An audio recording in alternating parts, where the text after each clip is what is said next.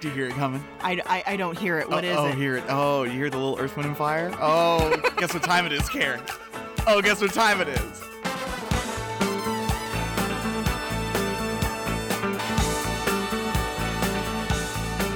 Do you remember? It is Rossi's birthday month selections, everybody. Oh, it's a party. Do you remember the 24th night of September?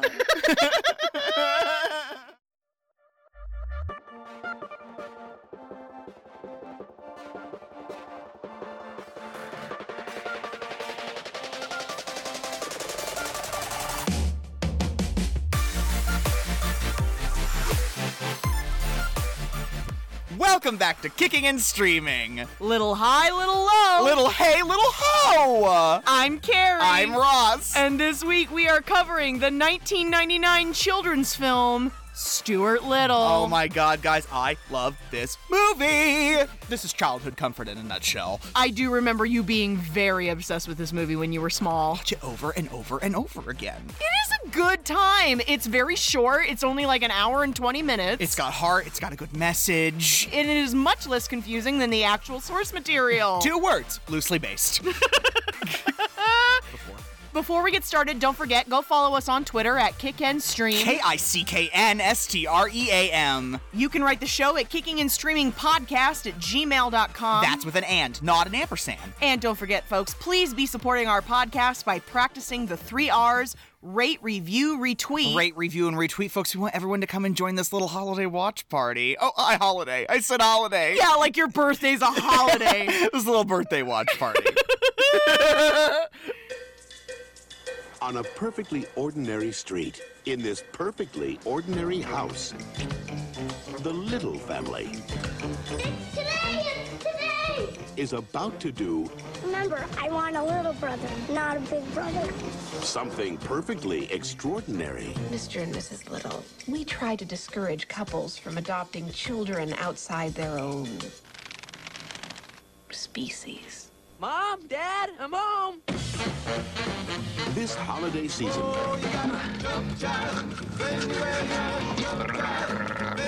Columbia Pictures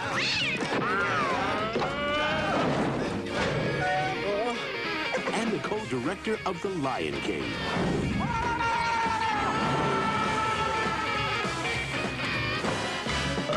invite you to meet Stuart! Stuart? Stuart? Stuart. Stuart? Stuart, Stuart.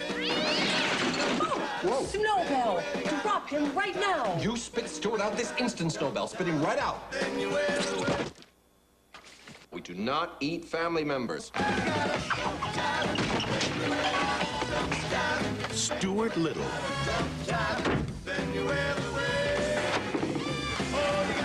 A mouse with a pet cat.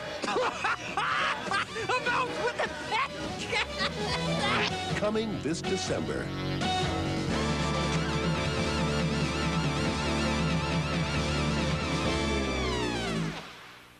All right, ladies and gentlemen, I love live action and computer animated together. but epe- especially in this minimalist sense, guys, the computer animation in this, while obviously computer animation, still just fits so well for 1999. Like, I hardly question it.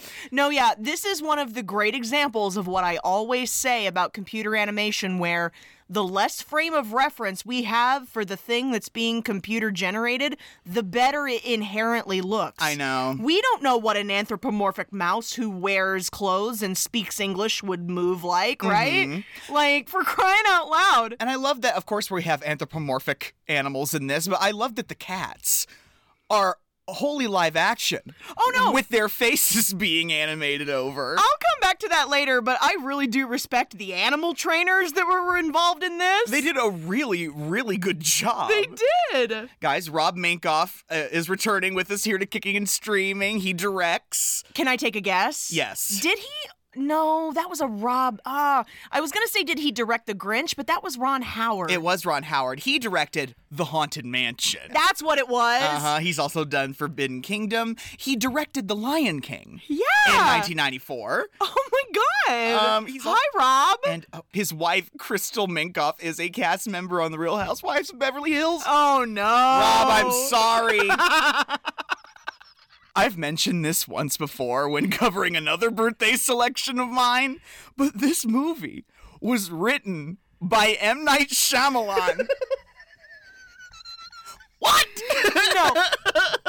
Outside of learning that Stuart Little is not actually a mouse, that's the wildest thing I've learned about this movie. Let's get into that, huh? Let's get into what you just said because obviously this film is based off of the children's novel by E.B. White. We know E.B. White, Charlotte's Web, uh, The Trumpet and the Swan, but Mm-hmm. also Stuart Little. Yeah, guys, um, I know you guys have seen this TikTok recently. This TikTok by Jordan Keys, where he plays the quote original song he wrote about the fact that Stuart Little is not a mouse. I know. I what? What? I was. This is new information for most of us in 2022. I was today years old. what the hell, Carrie? I don't know, bud. Here's the thing. I do know why they chose to do this movie the way they did. We'll come back to it later.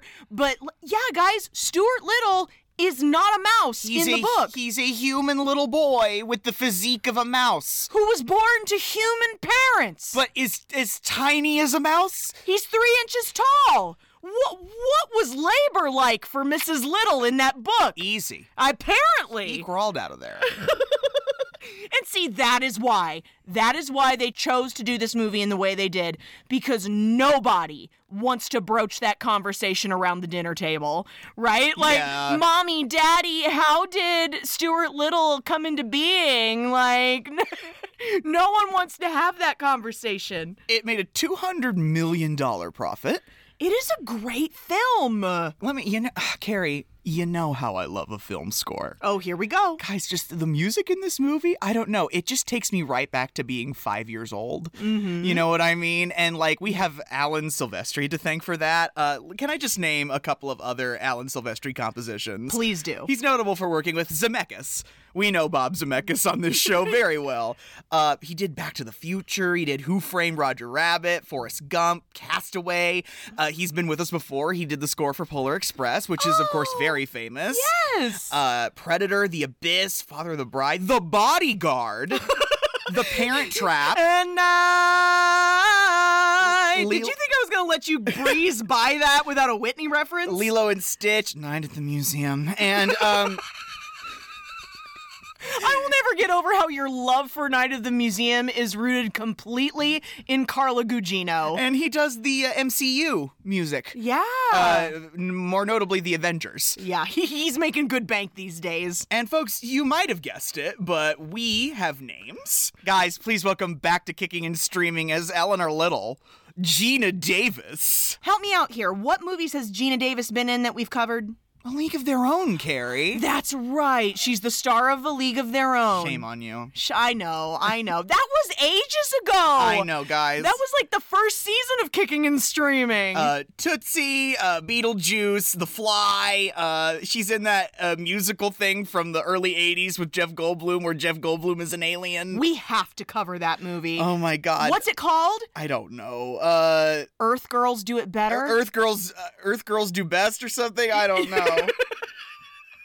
That is the peak of camp. uh, Thelma and Louise. Uh, she, oh, hey, uh, Commander in Chief. Mm-hmm. Yeah, where she's the first female president of the United States. Gotta love her. Please welcome back to Kicking and Streaming as Frederick Little, Hugh Laurie. He was with us when we did The Man in the Iron Mask. I forgot about that completely. Oh, Carrie. Well, it's because he's like an under five in that movie. Like, I completely forget about that. You, of course, know him from uh, Fry and Laurie. You know him from uh, as Dr. Gregory House on House. Oh my god. Carrie Ann loves House. Her panties are on the ground for House. No, like, I, listen, he's an asshole, but it's a good show. oh my goodness. and like Hugh Laurie is the owner of one of the finest American accents from an English actor that exists. That's right. Uh, 101 Dalmatians, Sense and Sensibility. Also, he plays he plays Vincent Minnelli in that my uh, my life with Judy Garland, really the Me and My Shadows thing we must watch that. by Lorna Luft. I, I love that. I hate to say this, but I kind of think that this is some of his finest acting. I I know because you think about Mr. Little,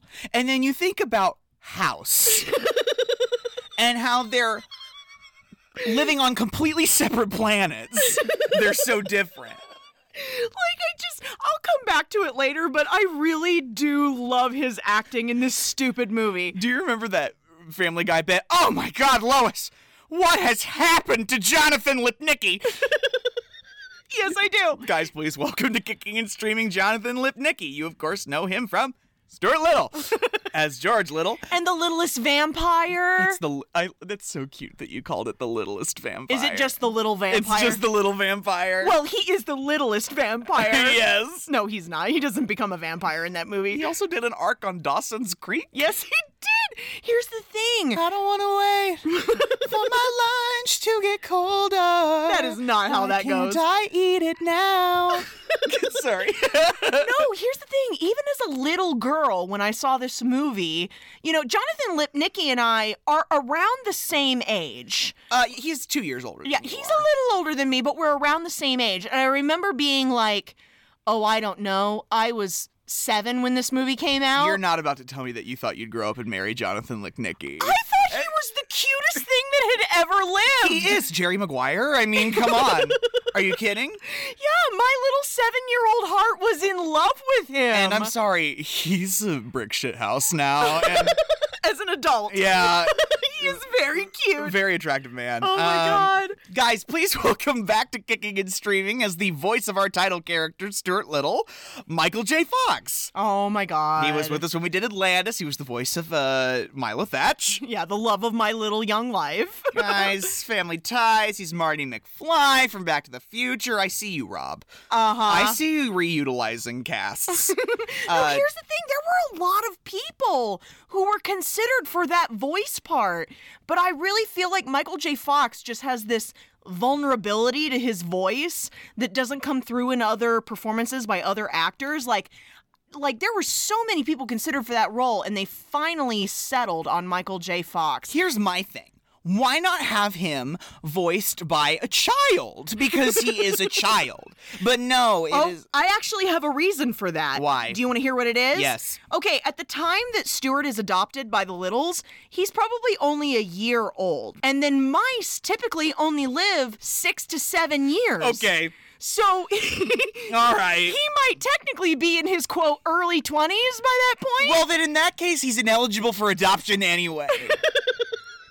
no, there's so many things about the plot of this movie that don't make sense. How we are constituting a legal framework around this anthropomorphic mouse, I will never understand. How legal it is to adopt him. I can't. Guys, please welcome back to Kicking and Streaming as the voice of Snowbell, the Little's family cat, Nathan Lane. Oh my god, he was with us when we did the bird cage. Mm-hmm. He was with us when we did the producers. Yes. Uh, Oh my god, guys, the Adams family, the odd couple, a funny thing happened on the way to the forum, guys and dolls. we like, are big fans of Nathan Lane in this house. He's Timon in The Lion King. I see you, Rob. I see you. Don't think you can hide. Uh, I, of course, love him as F. Lee Bailey in uh, FX's American Crime Story, The People versus O.J. Simpson. you really are a slut for that performance. I am such a slut for it. Are you kidding me? I love it. Guys, please welcome back to Kicking and Streaming as uh, Uncle Crenshaw. We have Jeffrey Jones. He was with us when we did uh, The Legend of Sleepy Hollow. He was Reverend Steenwick. Yes. Um, he, uh, guys, Beetlejuice. I see you, Rob. um, Ferris Bueller's Day Off, Hunt for Red October. He's the he's the old looking ginger lion esque guy. yeah. Yeah. You know him. Uncle Crenshaw is, of course, Frederick's brother, Mr. Yeah. Little's brother, Hugh Laurie's brother. So they named him Crenshaw, but Frederick Frederick? and I know exactly why that is. Why? Because they're an old timey family. and Crenshaw is definitely Frederick and Crenshaw's mother's maiden name. I mean, probably. You know what I mean? Like- Yeah. guys, please welcome Connie Ray to Kicking and Streaming. She's playing Aunt Tina, who I think is Crenshaw's wife. Uh, I was gonna say, is Aunt Tina the redhead? Yes. Then she's definitely Crenshaw's wife. She, yeah. she was on George Lopez and uh, a movie called Thank You for Smoking in Yeah. 2006. Uh, we've got Alice Beasley is Aunt Beatrice. Uh, I love her. The only other thing I know her from besides this is Maniac. Oh. She's one of the test subjects in Maniac. Oh, really? Yeah, yeah. Oh, that was a good show. It really was. Uh, we've got Brian Doyle Murray playing cousin Edgar. Brian Doyle Murray is famously the older brother of Bill Murray, and he is also the voice of the Flying Dutchman no in way. SpongeBob SquarePants. But That's so great. guys, Caddyshack, Groundhog Day, Scrooged. If it's got Bill Murray attached to it, it's probably got his older brother Brian Doyle Murray. I mean, uh, hey, if either of us ever become famous in a real way, I expect the same level of treatment from you. Guys, if you're not a little onion at the five, you might not know this, but please welcome back to Kicking and Streaming, Mrs. Stell Getty. She, of course, is on our Patreon coverage when we cover the Golden Girls as Sophia Petrillo, which is what she is most known for. This is a nothing role for her. I know, she has two lines. Yeah. She has two lines, and that's it.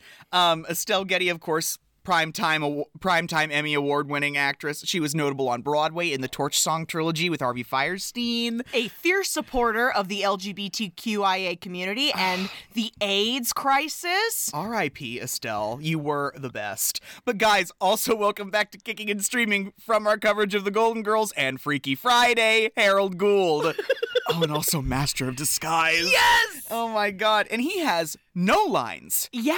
He has no lines in this movie. like he has lines in the crowd scenes, but none that you can actually hear. he's playing uh uh Grandpa Spencer. Cause like I love that they made Estelle Getty's character's name Estelle. Yeah. Grandma Estelle. Estelle and Spencer are Crenshaw and uh Frederick's parents. I didn't. Here's the thing. They don't make that clear. They don't make it clear how any of these people are related to the Littles. we have Uncle Stretch, played by Patrick Thomas O'Brien. I Uh, like that his name is Stretch and he's incredibly short. He's Mr. Dewey from Saved by the Bell. He's the math teacher. Uh, Okay. Okay. yeah, you had no reaction to that. no, I ha- I was not a Saved by the Bell kid. Please welcome to Kicking and Streaming as the hilarious Mrs. Keeper, the uh, head of the New York City Public Orphanage, Julia Sweeney.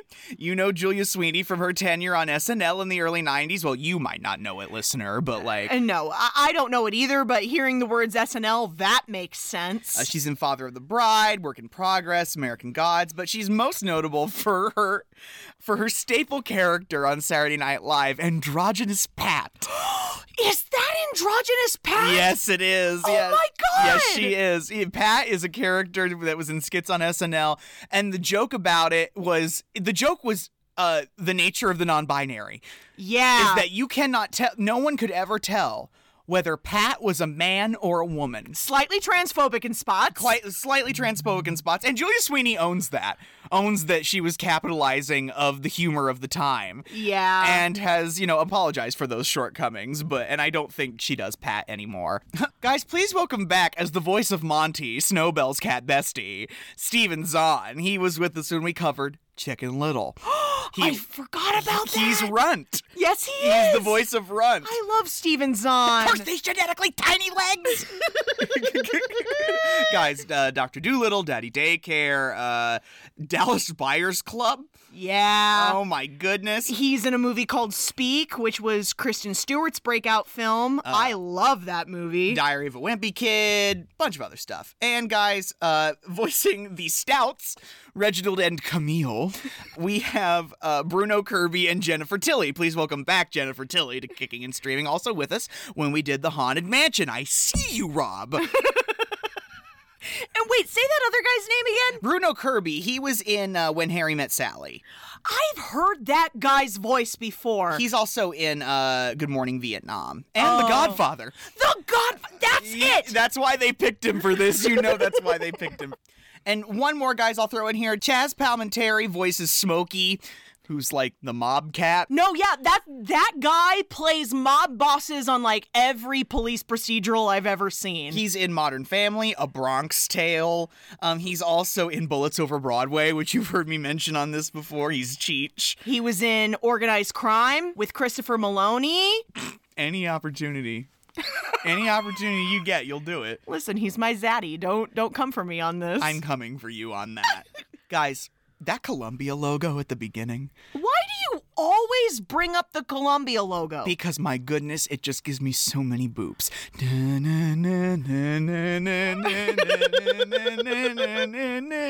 oh my god. This- You, are hot for Columbia. little bit, yeah. Did we not just do John Adams? Uh, No, I know. I'm kidding. No, this film is extreme childhood comfort, and I'm so glad we're talking about it today.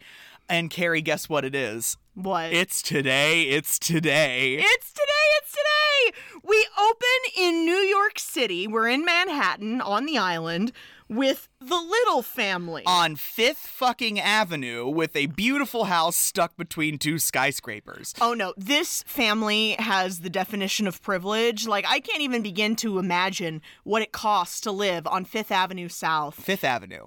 Yeah. Fred, I've been trying to suss out your profession throughout the whole film. Couldn't do it. It's got to be finance, It- right? Yeah, it's got to have something to do with money. You know the littles are money. That's the thing. Frederick, the dad, he's very nerdy, the Hugh Laurie character. Mm-hmm. He wears glasses, he wears sweater vests for crying out loud. It's got to be something in finance. And he's married to Eleanor, Gina Davis, Mrs. Little. Mm-hmm. Oh, Ah, I always wanted her to be my mom. Like I love my mom, and I always want my mom to be my mom. But like, if I had a second choice, oh no. I Ho- want Mrs. Little to be my mom. Hot moms of the millennium unite. like Gina Davis in Stuart Little and like Carla Gugino in Spy Kids. pretty. They are so pretty. Oh, my goodness. I love them. I want a queen to protect me. You Right? know, like And they have a little boy named George. It's today! It's today! It's today! It's today! George Little is big excited because today is the day that his parents are going to adopt a little brother for him. Mm, And I mean, the reasons for the littles adopting, we never get that. Yeah. It could be XYZ, who knows? All- it's none of our business. it's none of our business. And I but here's the thing though, I do kind of hate the way this movie reduces the entire adoption process down to a few micro scenes because that's Oh, wait, because they literally bring home an adoptee today? Yeah, no, exactly. It's it's it's a grossly complicated process that involves background checks and interviews and like sessions where you meet with the kid and figure out if you're a good fit. And in this movie, they kind of portray the adoption process as if they're just going to pick up a puppy from the pound. Well, that's kind of what it is when you have Fifth Avenue money. they're putting little George on the bus to go to school, so he does go to school. So yeah, you're right. He's probably seven or eight years old, and he looks out the window at them and he goes, Remember, I want a little brother, not a big brother. So we go to the uh, New York City public orphanage. and the woman who runs this orphanage, her name is literally Mrs. Keeper. Yeah, Mrs. Keeper. barf. The littles are a little ridiculous. Um, They're a little overwhelmed because, again, the oversimplification of the adoption process, Mrs. Keeper just lets them go into the dormitory while the children are at recess. shopping. Yeah, they're We're, sh- we're shopping for a kid. we're window shopping. It's like the children are in a zoo and the littles are walking through the dorm. They start looking around at all the kids and they're like overwhelmed. Like, how on earth will we ever choose? The way, listen, the way they finish each other's sentences is Oh, no. just so fucking endearing. It's total relationship goals, right? Oh, Frederick, look at them. How could we possibly? Shoes, I know. They all seem so. Wonderful. You know what's wonderful? What's wonderful is how you both know what the other one is going to say before you even say it. Not that it's any of my business. They look down and there is a mouse sitting between their knees.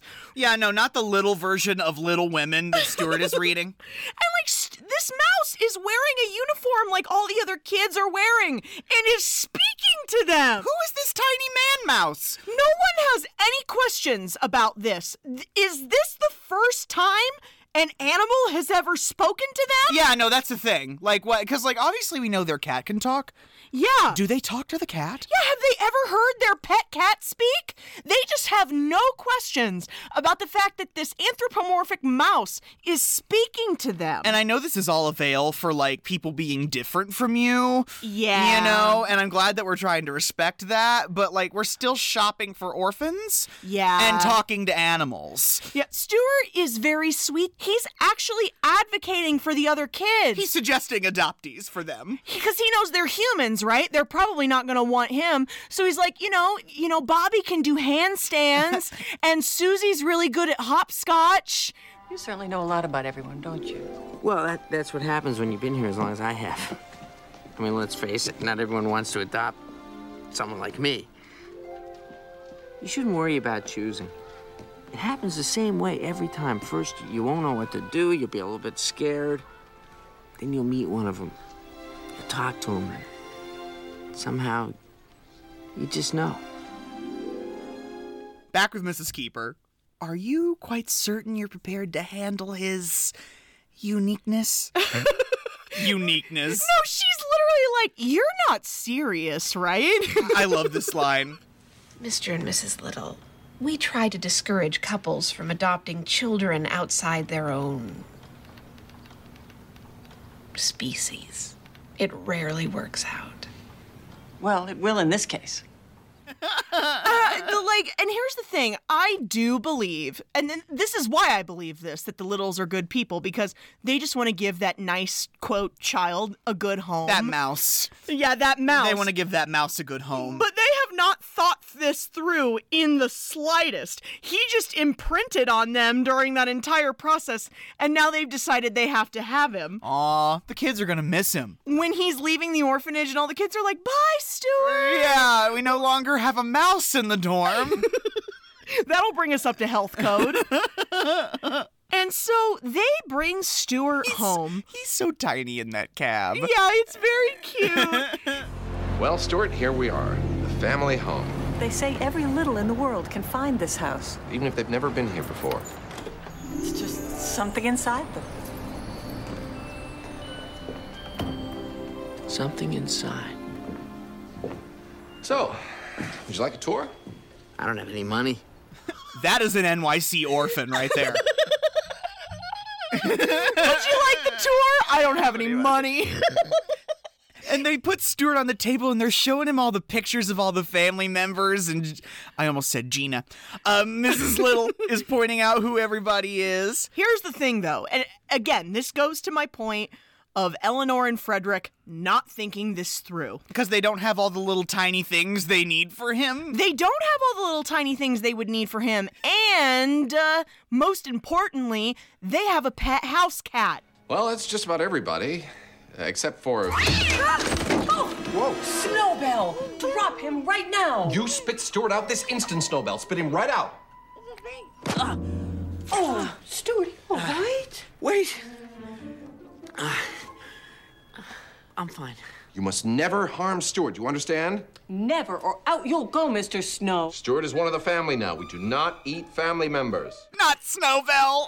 Listen, Snowbell is the pinnacle of house cat, right? Are they thinking? No, I know. Snowbell is a big, white, fluffy lap cat, you Mm-hmm. know? He's used to chasing bugs and shit around the house. Needs attention. He needs attention, and he sees Stuart and mistakes him for a snack. And so, of course, he tries to eat him. when he drops him and Stuart checks for his tail. Wait! I'm, I'm fine. oh my god. and then George comes barging in. Listen to me. The way they did not prepare their seven year old child for this in any way is unforgivable. Stuart, this is George. George, this is Stuart, your new brother. No, really. Really, George, this is your new brother. You look somewhat like a mouse. Yeah, well, I am somewhat like a mouse. The way Stuart is standing there, like, oh, this is not going well. Hi. you look somewhat like a mouse. Ross, I love that. Because, yeah, no, he doesn't say you're a mouse. He goes, you look somewhat like a mouse. which is literally how he's described in the book. And like, I just that's the thing. We can't talk about it. We can't talk about how in the book he was a mouse-like child because then kids are going to be sitting around the dinner table saying, "Pass the salad." And oh, by the way, how did Stuart Little's mother give birth to him? Yeah. No one wants to have that conversation. And George, says no thanks and storms off to his secret chambers. He just opens the wall No, and yeah. slams it. His room's really cool. His room's in the basement of the house. What is this, the White House? you No, just yeah. open walls and disappear? Yeah, because it's not an actual door. It, it's wallpapered over. It looks like part of the wall. What does Frederick do? It's got to be finance. That's all I'm saying. It's Peter McAllister money. That's how I know that. We go to dinner time. We're having meatloaf. I always wanted to try Mrs. Little's meatloaf, Ross. but never got around. The food they're eating looks so scrumptious. Shall we get to know each other a little? George? Don't you have anything you want to ask Stuart? Sure, George. Go ahead. I'm an open book. Ask me anything. The first thing that pops into your head. Could you pass the gravy? And he just the way he just looks at the gravy bowl like I couldn't possibly. George. And they put him to bed that night in the gigantic bed because they were expecting to bring home a toddler. Yeah, no. He's got this huge room with this huge bed and all these toys he couldn't possibly play with. But here's the thing, Ross. Stuart doesn't care. Aw, a safe place. A safe place for Stuart. Not exactly. Well, no, it's not exactly a safe place, but Ross, he gets his first kiss goodnight Mm-hmm. from the only mother he's ever known. This woman he's known for five minutes. And when she gives him that smooch goodnight, and the way he is so enamored with that, it it just makes my heart grow three sizes. It's not five seconds after they close the door. And Snowbell wanders in. Yeah, because Snowbell, Snowbell is not down with the idea of having a mouse as a quote master. Are you cozy? Yes, thanks. I'm quite comfortable. Because all I've got to sleep on is a rag in the corner, you little rat. You seem tense. Tense. Oh, I'm I'm way past tense.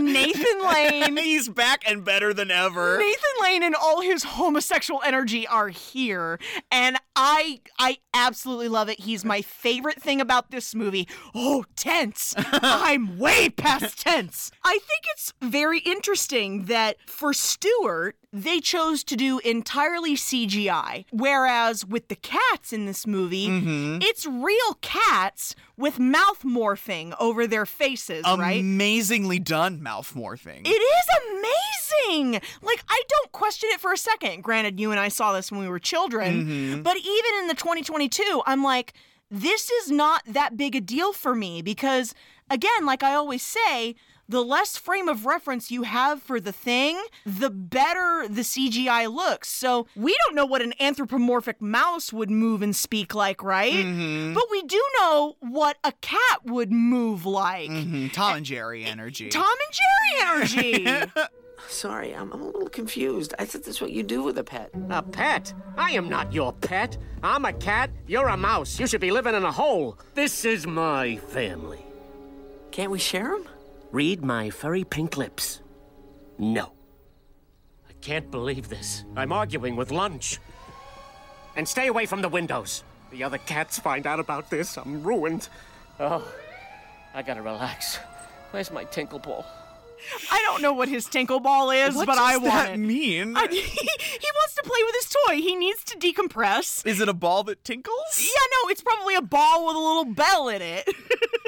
Where's my tinkle ball? So I- I'm gonna kind of not skirt over this next part, but it's a lot, so I'm just gonna talk you through it. Okay. Um, getting ready the next morning, it actually involves Stuart being trapped in a pile of George's clothes, thrown down the laundry chute, and placed in the washer, and he cannot get Eleanor's attention after she turns it on. He's very excited on that first morning, but then, like, George literally picks him up with the laundry and throws him down the chute. And Eleanor is none the wiser. And the thing is, like, he's knocking on the door of the of he's knocking on the glass door of the washer, and Eleanor thinks it's someone at the door. goes and checks the door, it's nobody. Here's the other thing, and I, I'm sorry that I'm so Uh, the way that I am about this, but can we talk about her fit for two seconds? I know. Eleanor Little is just choring. I know. She does not have to look this good. Oh. She is in fucking heels. She's in a beautiful skirt and top. I love that you describe them as heels because they're clogs. They're choring clogs, but I love that you think of them as heels. Oh, are they not heels? They're not heels. They're like choring clogs. Oh well, I just think of her in heels. They're so they're basically Crocs. and like Snowbell wanders into the laundry room and the water's just rising inside the washer, and, and Stuart's like Snowbell. Can you help me? Can, can you turn this thing off? Why would I turn it off? It's my favorite show. Ah, that's funny. That's funny, Snowbell. Snowbell, you can't leave me. Talk to the bud. Snowbell, where you going? Oh, I've got to stare at traffic, yawn, lick myself. And believe me, that could take hours if you do it right. Listen, Snowball is working to rule. He is not doing anything more than is required of him right now. Ciao. Here's the thing, Ross. Stewart has been here less than 24 hours. He's already had two near death experiences. Eleanor walks in the washing room, looks at the washer, and goes, Hi, Stuart. Stuart!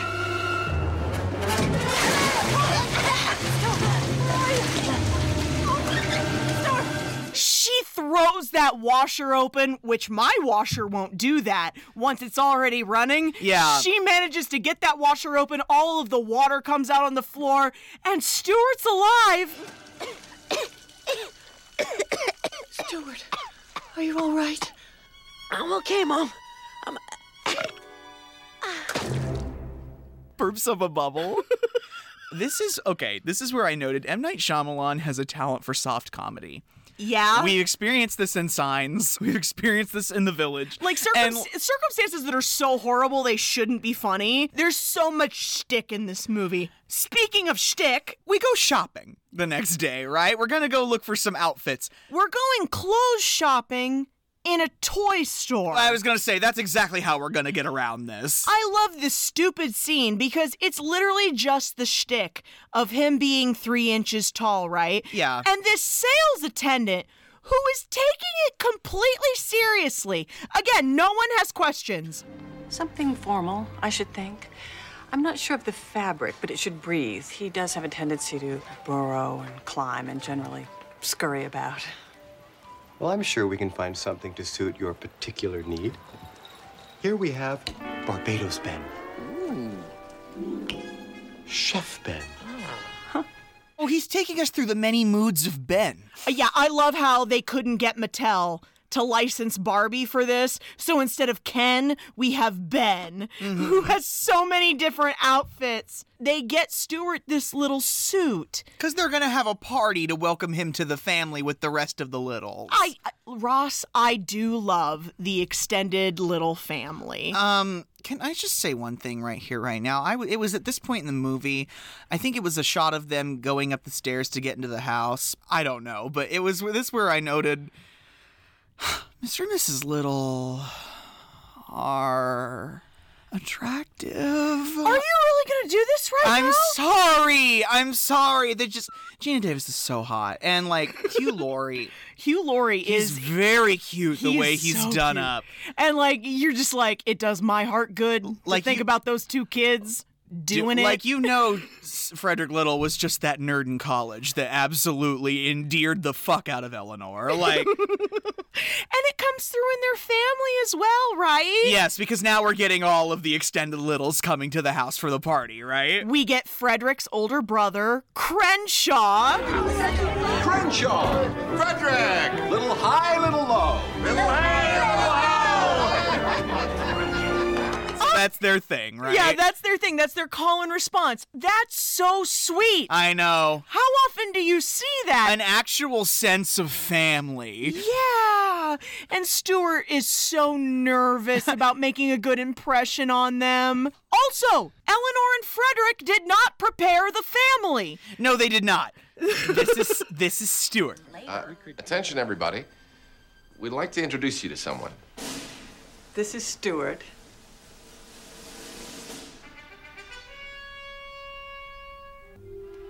Hello. Everyone? He's, uh, uh, Adorable! Adorable! yeah, that's right. Yeah, just- couldn't think of the word. this is the thing about the Littles, though. Even though they were not prepared for this, they treat him just like any other new member of the family they would. Yeah. Like, they are so nice about it. And I'm sorry, I'm not going to applaud the bare minimum. no, yeah. But, like, they just don't make it weird for him at all. They actually make it very, very nice for him. And they're also nice and open with him. Stuart just wants to be loved, and he's so good. He's got such a good heart. The cringe, though, when they are helping him open all of the presents, such as the heavy bowling ball and the bicycle. Yeah, climb your little keister up here, Stuart, right up there. and like Stuart gets up on this bicycle and starts talking about how like when he was in the orphanage that he would read all these stories in these books and all these fairy tales and about these you know these loving families who get together Oh, and this is so nice. how he how he and the orphans would dream about the day that they would get brought home to a big family and have a big party like this Party with cakes and presents and, and all varieties of meatloaf. Party with a big family who, who came from far away just to wish us well. I don't know much about families, but this must be the nicest family in the world, I think. So I, I just wanted to thank each of you because now I know fairy tales are real. I know. I'm like, I, I, I cried three times while watching this. Why is it that the older we get, the more emotional we get? Because you remember how you feel watching this as a child Oh. and how it made you feel then and how it makes you feel, if not the same way, even more about it now. It's healing. Yeah, it is. I'm soothing my inner child with this movie. Exactly. That's exactly why I picked it. That's exactly why I picked it. And Uncle Crenshaw's gift is actually a gift for both Stuart and George. He gives them the it's a baseball. It barely looks like a baseball at this point in history, Mm-hmm. but it's the baseball that allegedly their great great grandfather Jedediah, it's always a Jedediah, Jedediah Little played with when he was a kid and he and Frederick used to throw it back and forth when they were kids. And like, I don't know, I don't know what this evening's been like for George, but this is kind of where he loses it. George, why don't you take your brother outside and toss around the old horse hide? Yeah, what do you say, George? You ready? Are you all nuts? Bicycles and bowling balls? How's he gonna toss a baseball? How is he gonna do any of those things? He's not my brother. He's a mouse. And just like everyone just gets dead quiet. And poor Stuart hangs his head. And then I love Stretch. Time to go. Thanks, they all get up and start to leave. It's like it got too sad and awkward. Time to go. At least the littles know when it's time to go, right? It, like in remember in the color purple when when Sophia gets slapped by Suge in the club, and then that that guy playing the piano closes the piano. Oop, time to go.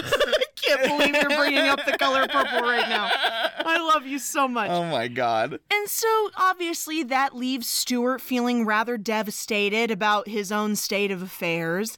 Stuart finally, for the first time in his life, has a safe place to talk about how he's feeling.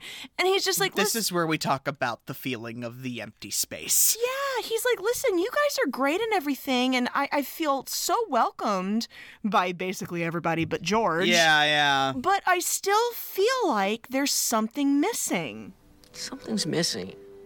I, I feel an empty space inside me, and, and I just want to know what was there before. You have an empty space. That's so sad. Oh, dear. I hope I haven't left you dismayed and disappointed. No, no, no, no, no, no. We don't feel dismayed and disappointed. Not at all. This sets uh, Frederick and Eleanor on the quest of finding out more about his birth parents. Oh, I have one question for you. How? C- Carrie, we we really can't get into how we're setting up a legal framework about around the care of this mouse in New York City. Here's the thing, though, because Miss Keeper from the orphanage does tell them, listen, this is going to be a near impossible task. Yeah. To find his, quote, real parents and where they're from. Because mice aren't very good with paperwork. Mm-hmm. And so, but here's the thing I love that even though the littles know it's going to be a very difficult task, they're still willing to do that for him. Yeah. That can be very important to kids who are in foster care or who are newly adopted, wanting to know where they came from, and they're willing to do that for him. So, Monty, he's a trash kitty. He's one of Snowbell's friends. This brownstone they live in has a cat flap in the kitchen door. It sure does. Which means that the strays that Snowbell is friends with can just come and go as they please. I wonder if they're aware of that. I don't I think, think, they are. Frederick and Eleanor might know about it because, like, obviously they can talk to Snowbell, right? No, I don't think that's obvious. Okay, well, if Snowbell can talk to Stuart, they should be able to talk to Snowbell. No, I don't know if Frederick and Eleanor and Stuart ever had a conversation where they were where Stuart was like, "Did you know that your cat can talk?" Yeah, And like- I could communicate with him. And yeah, you're right. Monty the stray shows up. He's here to eat because that's the only way he's going to get fed today, Y- right? yeah, he's He- mooching. He comes in through the cat flap, and Snowbell is at an 11 because he doesn't want it getting back to the quote street cats that he now has a mouse for a master. Uh, Yeah, yeah. it was it's gonna hurt his reputation. He tries to shoo Monty out of the house so that he doesn't see Stuart. But at the last second, Monty notices Stuart climbing into a box of goldfish crackers, which is just very funny. Yes. He pounces up on the counter. Oh, hello. You must be a friend of Snowbell's. I'm Stuart. Uh, aren't you gonna run? Why? Cause you're a mouse? I'm, I'm not just a mouse. I- I'm also a member of this family. Oh. A mouse with a pet cat. A mouse with a pet cat. It's so funny to Monty. It is funny. And, he says, wait till the guys hear about this. Oh, and that sends Snowbell on a tear, right? Oh, the humiliation. Oh, the humiliation. I'm gonna kill you. Oh, And so Snowbell chases Stuart basically into Georgie's room. Yeah. Stuart has to like burrow under the door of George's room He down can in- do that because he's a mouse. Yeah, mi- mice are mostly cartilage. Yeah. They can fit through holes the size of a nickel. Oh my god. Yeah, no, they're they're crazy biologically. But yeah, he goes down into Georgie's room. Uh, George's room is sick, by the way. Okay. Yeah, this is how you know they come from money. Also, Carrie, the everything of George's room. Yeah. You understand why I am the way that I am? you understand why I spent all my time at Cynthia's Hallmark in that one room? Yeah, with the little uh, Christmas town villages. Yes. Yeah, George and his dad, one of the ways they spend time together is they're hobbyists. Down in Georgie's room, there's all these tiny villages that he and his dad have built together. The toy train. There's a, he's into trains. Yeah. Because of course he is. Lionel Coinbank. Lionel Coinbank. Lionel Coinbank. I love that. That's such a core memory. I know. And this is where Stuart and George start to bond a little bit, right? Yeah, Uh, they're playing like the with the train, right? And Stuart's pretending to be tied up with his tail on the track. This is a tiny village. Like Stuart actually quote fits in. That's right. Yeah. in this setting, in this tiny little village that George and his dad built together. And George also shows him his tiny remote control car that he has. It's a bright red roadster convertible. Mm-hmm. Oh, I love it. Here's the thing though that remote control car inexplicably has steering and engine capabilities. With a tiny radio Yeah, with a tiny radio that are com- that Stuart can control. yeah, that's completely independent of the remote control capabilities. Now that's money. Roadster. Go ahead, check it out.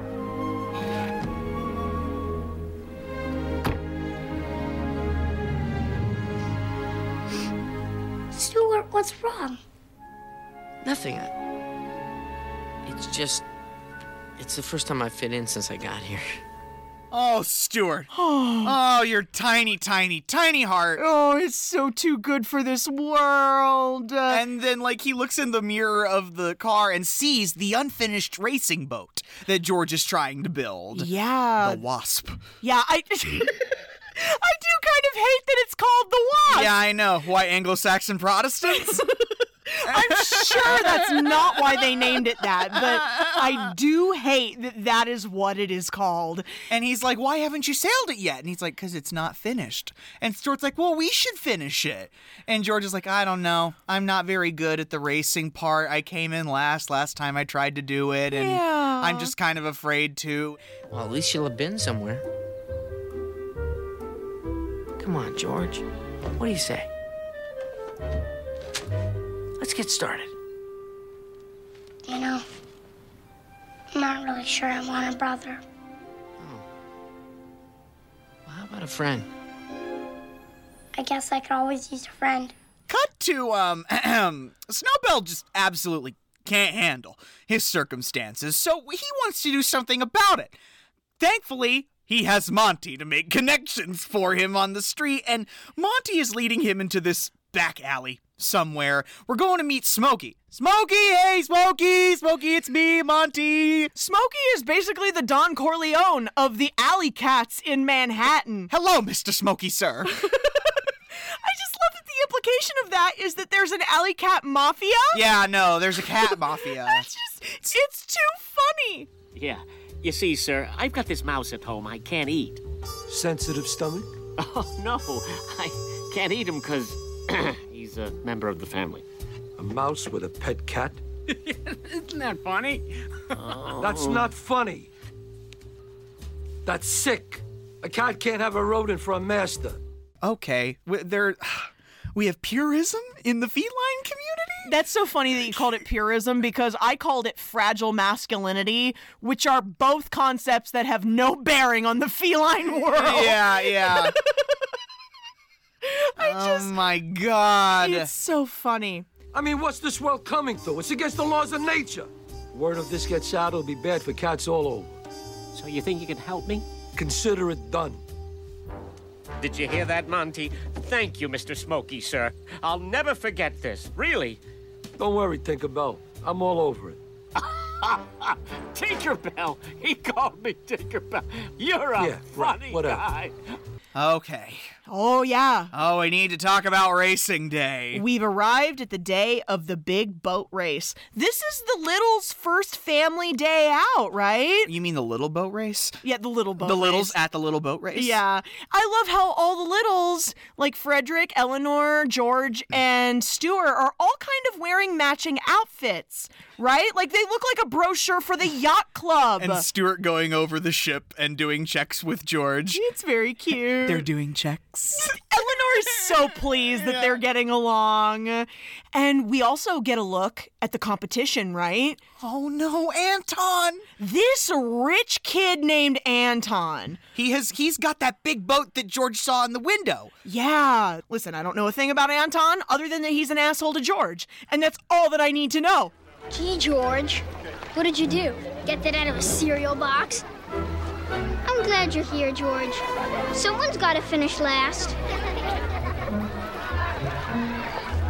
I don't like that child. The way Frederick comes walking up after he's walked away, and he's just like, I don't like that child. Frederick. and the the, the bu- the the race is getting ready to start, and poor Stuart thinks he can do some things on his own that he just can't, and he's trying to lift up the remote controller, and he's balancing it, trying not to drop it, and he does, and it gets stepped on by somebody. Ah! Look out, sir! It's it doesn't just get stepped on, it's destroyed. Like it's in pieces. Yeah, and like mom's trying to console George, and like Stuart's talking to Freddy, he's like, I ruined everything, didn't I? George can't race now. He has no way to control the boat. Mhm. Ready and.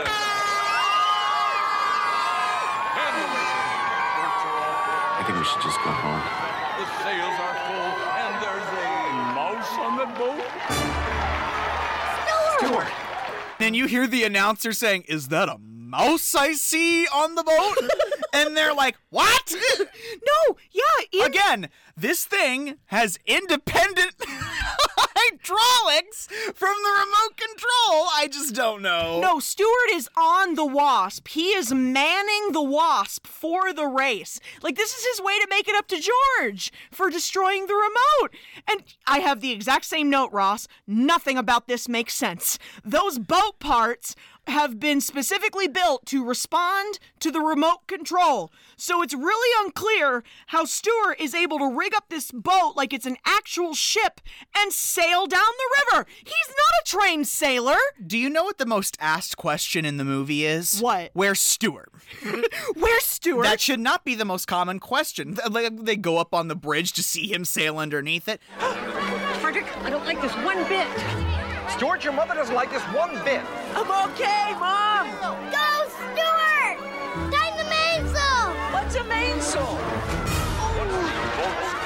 The way Gina Davis just goes, oh! And so, what little Anton is doing with his monster of a sailboat is he is running over every ship that even gets near to passing him. Oh, it's very unsportsmanlike. Hey, that's cheating. You can't do that. Well, I just did. Yeah, he's so entitled, such a little asshole. I do love how unflappable Stewart is in all of this. The likelihood of him falling in that river and drowning is pretty high. Yeah. Especially when you have Anton out there sabotaging the other boats. And just the way that Anton like throws that boat into high gear. This little shit stain is trying to kill George's little brother. Like he knows Stewart's out there, and George just tackles him on the bridge. Oh, no, no, no, no, no, no, no. J- j- Like, Stewart catches their lines together, like their sails at the top. That can't be good. Look at that stupid mouse did to my sail! He's not a stupid mouse. You're right. He's a stupid rat. And then George just tackles his ass. it's so funny because George is so much smaller than that kid. And he gives it gives Stewart enough time to unstick the boats together. Yeah, the Uh, uh, mast. sorry, to unstick the boats. It gives Stewart enough time to crawl up the mast and literally snap that cord in two so that the boats become detangled. And like I just I, and then he has to drop back down onto the deck to prevent the wasp from steering into the wreckage of the other boats. Like the, the scale of what he's doing can kind of be lost on you.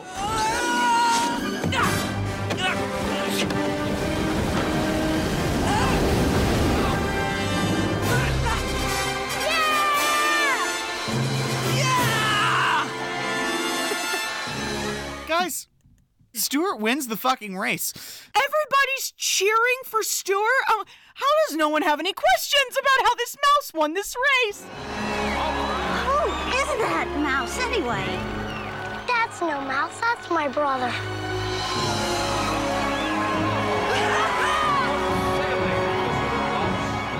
Oh my Oh, heart. the music and the clapping and the applauding, and I, oh, I'm crying. I know. Oh, George has accepted him as his little brother. That's when Gavin Gavin was still working while I was watching this and taking notes on it and he came out and I was kind of tearing. He goes, "What's wrong?" And I'm like, "I'm just so emotional that this mouse won this boat race." Yeah. And we're having a big celebratory party. Everybody looks snazzy. They got their trophy. Yeah, everybody's dressed real nice. I love that him and him and George are dressed the same. Stuart, Yeah. Stuart and George are dressed the same. in like white suits. and like they were like, we need a family picture, and they get the four of them together as an immediate family. And Stretch like stops from taking the picture, and he's like, What's wrong?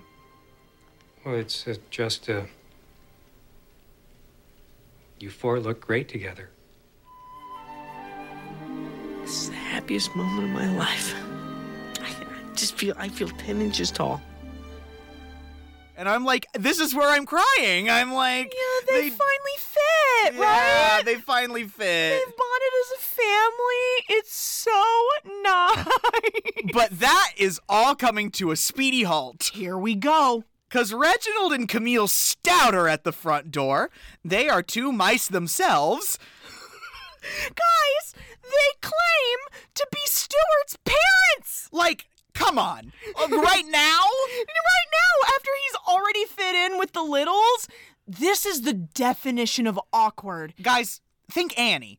Yeah. Think Annie, because that's exactly what's happening here. Reginald and Camille are talking to the Littles about how, like, they couldn't feed him when he was a baby, so they had to give him up for adoption.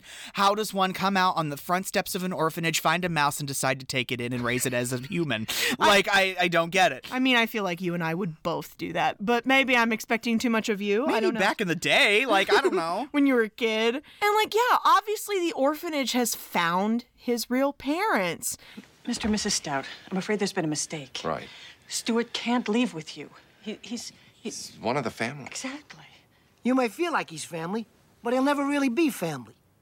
You may not realize it, but I'm sure he does. There's something you'll never be able to give him because you're human. No offense. It's a place that you'll never be able to fill. An empty space. The Stouts make the same point that Stuart made when he was talking to Eleanor and Frederick about his empty space, right? Mm-hmm. Mhm. He's like, "Look, sh- Camille, Camille. I have a lot of feelings about Reginald Camille. I kind of would kind of like to get together with them and have a drink. Right, right. But No, they that's seem just- fun. They seem like a fun time. But that's just a weird concept because they're mice. He may look like family, but he'll never really be family. And Ross, I I can't believe I'm tearing up right now. No, yeah, um, they're saying goodbye.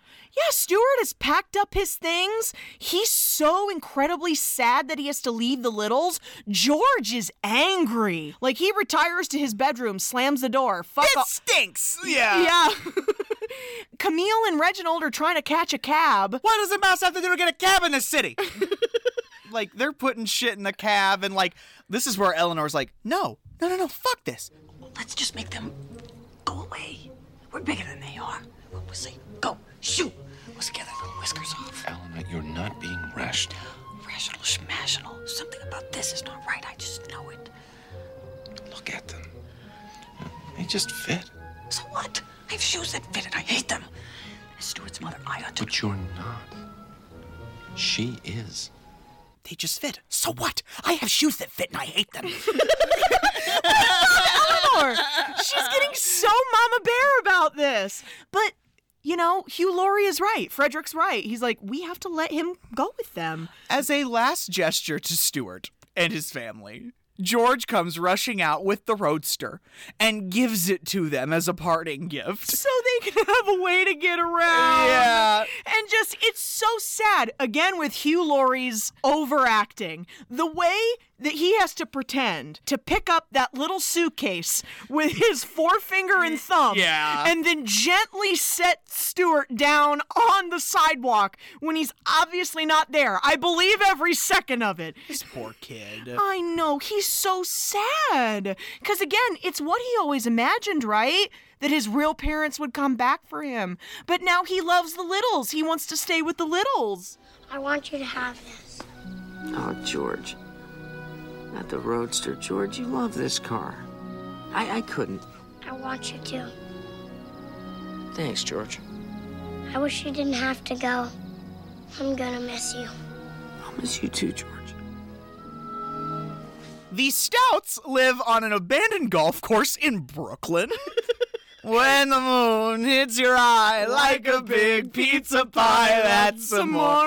Literally driving across the skywalk on the Brooklyn Bridge. The radio in the little roadster. Yeah, yeah, the tiny little radio. It makes no sense. They live in a literal castle. Yeah, in a putt putt castle. like the next day, Mrs. Keeper from the orphanage. This is so funny and not at the same time. No, guys, Miss Keeper is here with bad news, okay? She comes over to the house to tell the Littles that Stuart's real parents have died. She's she tells them they had an accident. And you know, Mr. and Mrs. Little are like, "Oh my god, are they okay?" And she's like, "No, they didn't make it." They were crushed by a pyramid of soup cans in the grocery store. Well, apparently, they were grocery shopping, canned food aisle. There was an unsteady pyramid of cans and it collapsed. Took three bag boys to dig them out. They had to identify them by their dental records. Oh, how horrible. Cream of mushroom soup, two for one sale. That's a very heavy soup. This is hilarious. Who wrote that line? M. Night Shyamalan. But they've been gone for years. No, the way this actress is giving her entire all, she's so serious. That's my favorite part. They've been gone for years. Years? How is that possible? Because they died years ago. Which part is confusing you? Stuart's parents came and took him away three days ago. Three days ago, Stuart's parents died in a tragic cream mushroom soup incident years ago. I just told you. Dear, we have to take this up with the police. Hmm? And Snowbell's like, no! No, this is where I took the no in all capital letters. The Littles didn't make a single phone call before they let the Stouts take Stuart. I know. Wouldn't they call the orphanage and follow up? You dumb white rich people. Here's the other thing that I realized in this moment. Obviously, the stouts are plants that have been sent there by Mr. Smokey. By Smokey and the Cat Gang, yeah, right? yeah. And the thing is, that's so complicated, right? Yeah. Getting a couple of other mice to comply with your scheme. Well, they cornered them at the bottom of a hole in that in that putt putt course and, made them do it. Yeah. But like there's a cat flap in the house. There's a cat flap in the kitchen door. Well, th- that way this doesn't come back on Snowbell. Yeah, but like, why just not sneak in in the middle of the night, get Stuart, and leave? Who's to well, not say- everyone's a seasoned kidnapper like you are, Carrie. Like- Okay, all right, fine. I'll back off. They know about the stouts. They know about the stouts. Oh, Snowbell's at a fucking 11. We do what we should have done in the first place. We scratch him out. Scratch him out. But Smokey, the police are involved. I don't want to get kicked out of my house. I'm not a street cat, I'm a house cat. I don't want to lose my furry basket or my tinkle ball that I push across the floor with my nose. No, buddy, pull yourself together. It's settled. Stuart Little gets scratched tonight. Oh, not scratched. Oh, is that like Not take? the not the cat equivalent of sleeping with the fishes. yeah, I was gonna say, is that like in the movies when they say take care of him? The rabbit cacked him last night. Yeah, that kind of shit. Cut back to the little house where there is a full CSI investigation happening in their home. The police are lifting prints for crying out loud. Yeah. What do they think they're going to have to compare them to? Are you kidding me? So the Alley Cats have obviously approached Reggie and Camille to say, "Listen, you got the mouse out of the house. Now we want him.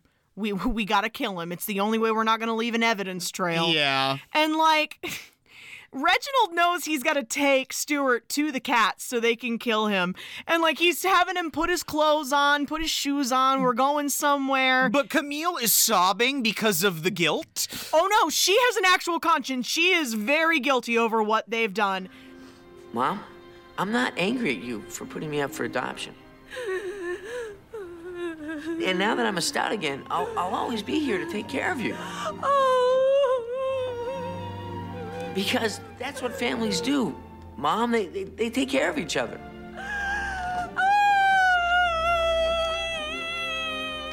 Ow! Tell him the truth!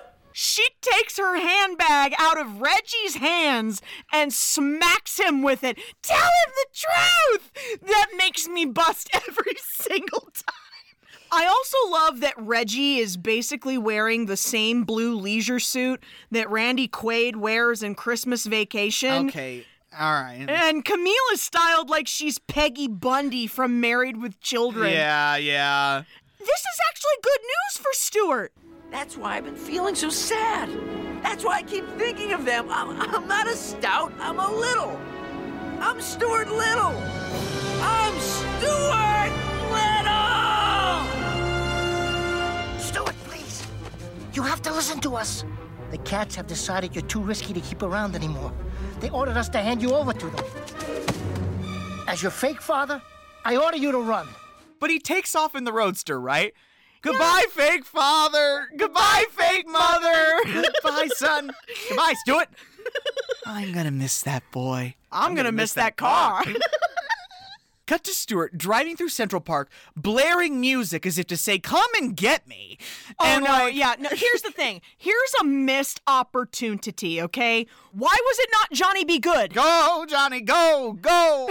yeah, yeah. like the song he plays in Back to the Future. Exactly. Why was that not the song? Missed opportunity. So Smokey and the gang corner him, obviously, which I don't. You could hardly say corner. He got out of his car in the middle of the road, but like they corner him and they chase him into a sewer, in which Stuart loses the car to the sewer bed.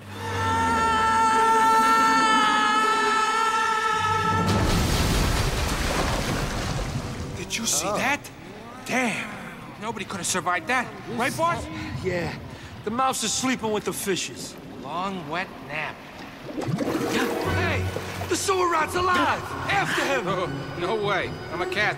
I don't do water. barely jumps into the sewer grate. Yeah. And gets out onto the street, onto Fifth Avenue in front of the house. No, the fact that he was able to shake those cats in Central Park makes no sense. Cats are literally the perfect land predator. Also, that cat said, damn. Uh, he did, yes, he did. All these cats that are casually swearing. The mouse is sleeping with the fishes. A long, wet nap. I love all the quote goons that are in this cat mafia. Yes. We've got like Lucky, and then we have Red, who's the orange cat, and they're just the dumbest goons for this cat mafia. Stuart gets in through the mail slot. And like no one's home because they're all just gone out to look for him. Yeah, the entire family is out looking for Stuart. Snowbell is so evil. Snowbell is like, there's nobody else here. It's just me. They're all out celebrating. Steward, I hate to have to tell you this, but they're celebrating. Celebrating what? Can't you guess? No. They were just so happy to get rid of you. That's a lie. I don't believe that. Oh boy. I wish I could spare you this. This is gonna break your little heart.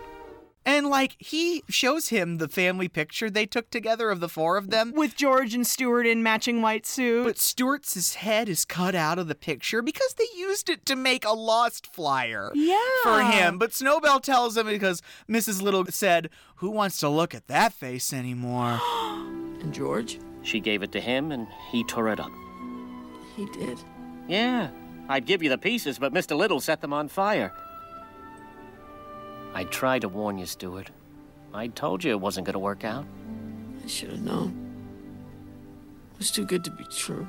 Snowbell, you're so awful. Oh my god, he makes them he makes Stuart think that the littles don't miss him at all when they're currently out busting their asses trying to find him. And like I just Ross, I'm so sad. Yeah. I'm so sad on behalf of this fictional CGI mouse. I can't stand it.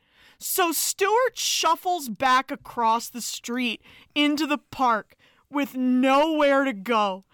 And that, again, the littles and him keep missing each other Mm-hmm. by seconds. The littles get home from putting up flyers, and little Georgie in the chair by the fireplace with the phone in his lap. Yeah, constantly picking it We're up. making sure it's working, just waiting for it to ring. I feel so awful. And like Monty comes to the house to scoop Snowbell because obviously Stuart's been spotted in the park and he's going to bring Snowbell with him so they can go kill Stuart. It's very dark in concept. Come on, come on. I think we're getting closer. I can smell him. Sorry, Smokey, that was me. Didn't your mothers warn you not to go into Central Park at night? My mother was the reason you didn't go into Central Park at night. Yeah, you tell him, Smokey. She was one tough broad. She was a saint. You know you're not supposed to go into Central Park at night. My mother's the reason why you don't go into Central Park at night.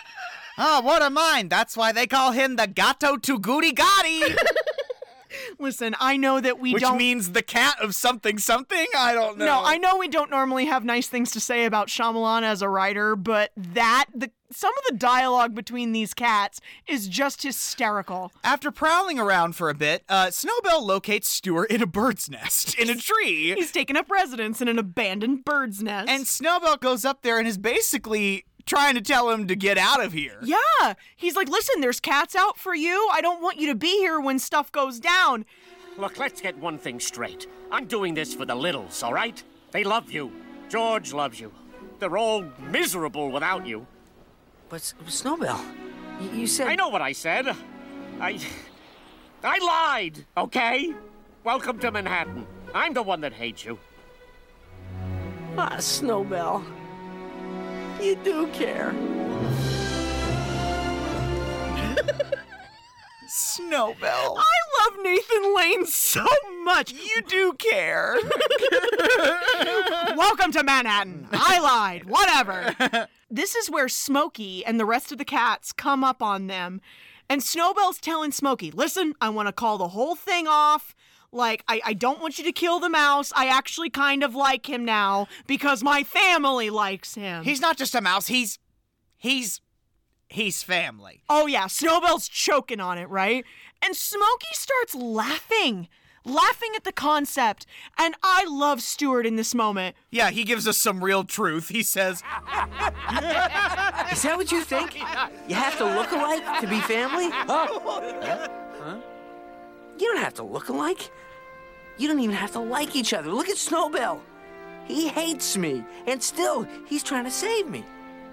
Sure, you'll probably scratch him up pretty bad. You'll tear him to shreds. You may even kill him. But Snowbell will not run away, and that is what family is all about. And Stuart, in a way, saves Snowbell. I mean, momentarily. This whole thing takes way too long. It does take way too long because Smokey's like, scratch them both. yeah, scratch them both?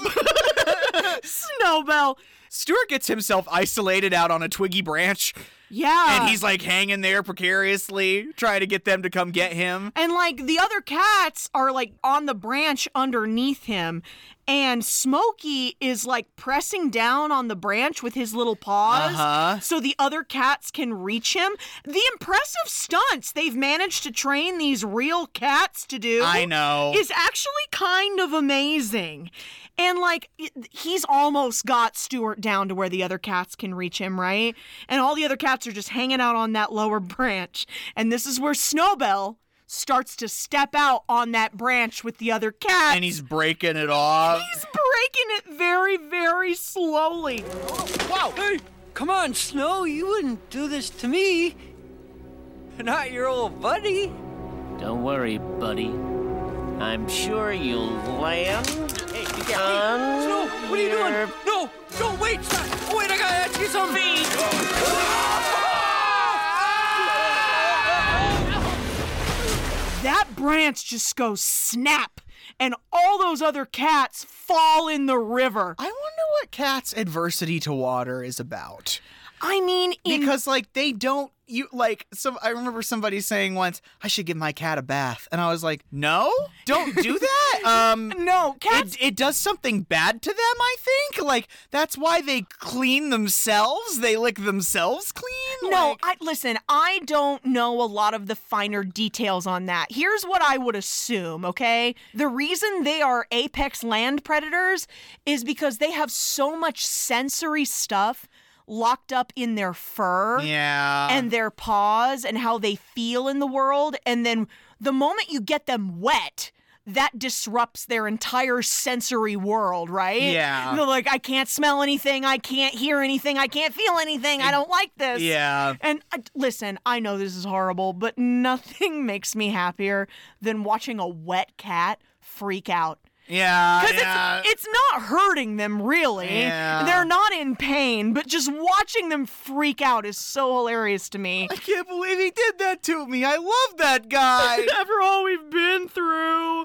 Smokey's the only cat left after all those other cats bag off. And Smokey's coming out onto the branch where Snowbell and Stuart are. And Smoke I guess Smokey's gonna kill them both. I don't know how he thinks he's gonna do it, but Say goodnight, Tinkle Bell. I guess I showed them. Not bad for a house cat. Not bad for a dead house cat.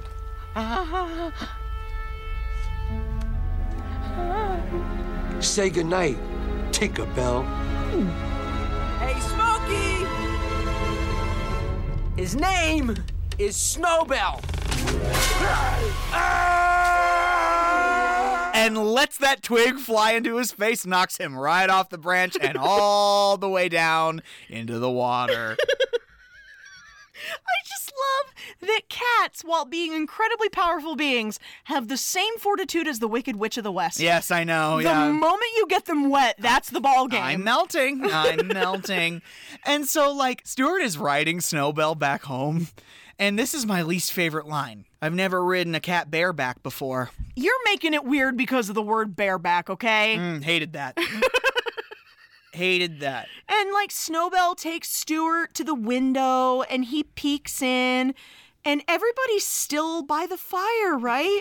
Waiting for him to come home. Yeah. And he's knocking on the window like, Mom, Dad, George, I'm right here. And like like Mr. Little's got George picked up and is taking him to bed, but George opens his eyes and sees Stuart at the window.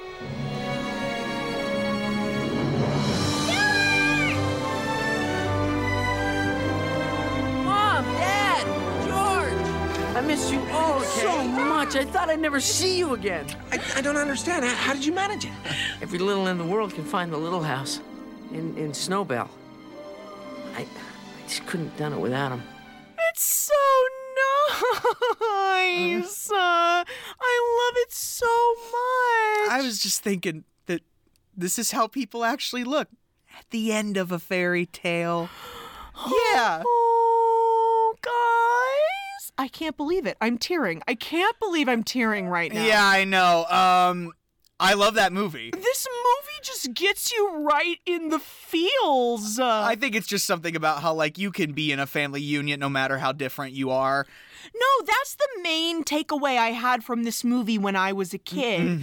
Mm, Because, you were different. I w- I wasn't different, Ross. That's the point. Like you and I grew up in a very white-centric community where all the families basically looked the same, right? This was one of my first intellectualizations of oh, not every family has to look like mine. Yeah. And not every family has to look like they belong together. Mhm. I wish we'd called this out more when we were talking about the film itself, but it's so interesting how the production team bent over backwards to make the littles, like the human littles, look very much like a family that fits together, down to how they're dressed, right? Yeah. Lots of red, lots of blue, lots of matching color schemes, even in their night clothes. Yeah. And Stuart may not look like them, but he's still a part of their family.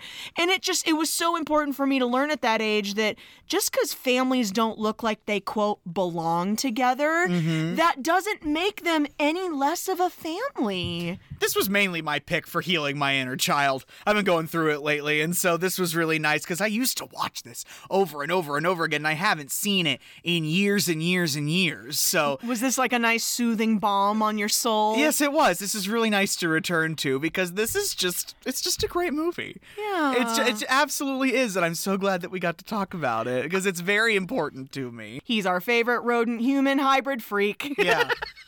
so yeah, guys, that's cute. I love it. I'm so glad. I'm glad that got to heal you a little bit Mhm. in these trying If times. just a little bit. Can I offer you a Stuart Little in this trying time? Indeed.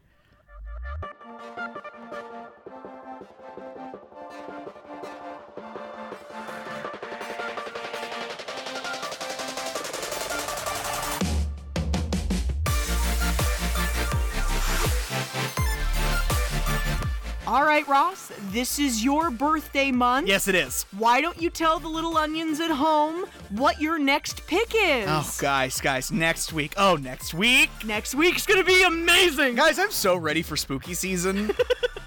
and, guys, I thought I, as a precursor to spooky season, because Carrie Ann will let me do it during spooky season. It's not a Halloween movie. Just because But they show it on Halloween. that doesn't make it a Halloween movie. it's a Halloween movie. It's scary. Oh, Um, stop! It is not. Guys, next week we're going to be talking about the 1985 quintessential classic, The Goonies. One of my favorite movies of all time. Bum, bum, bum, bum, bum, bum, bum, bum, bum, bum, bum, bum. Oh no, we're gonna have so much to talk about next week. I Ugh. can't wait. Ah. It's gonna be so much fun, guys. Oh, Sean Astin. Oh, hi, Corey Feldman. Baby Sean Astin and Corey Feldman. oh, I can't stand it. Martha Plimpton. Oh, Martha Plimpton. Yeah. We've got to talk about Martha Plimpton. You and I should be friends with Martha Plimpton. Richard Donner, you're a genius. I love you. Ah. So look out for that next week, guys. In the meantime, you can go follow us on Twitter at Kick and Stream. K I C K N S T R E A M. You can write the show at kicking and streaming podcast at gmail.com. That's with an and, not an ampersand. And don't forget, folks, please be practicing the three R's rate, review, retweet. Rate, review, retweet, folks. We want all of you to come enjoy my little birthday watch party. Also, guys, don't forget, we are now covering The Haunting of Hill House on the Patreon. More quality content coming to you from Kicking and Streaming. Until then, I'm Carrie. I'm Ross. And as always, Sorry, Mom.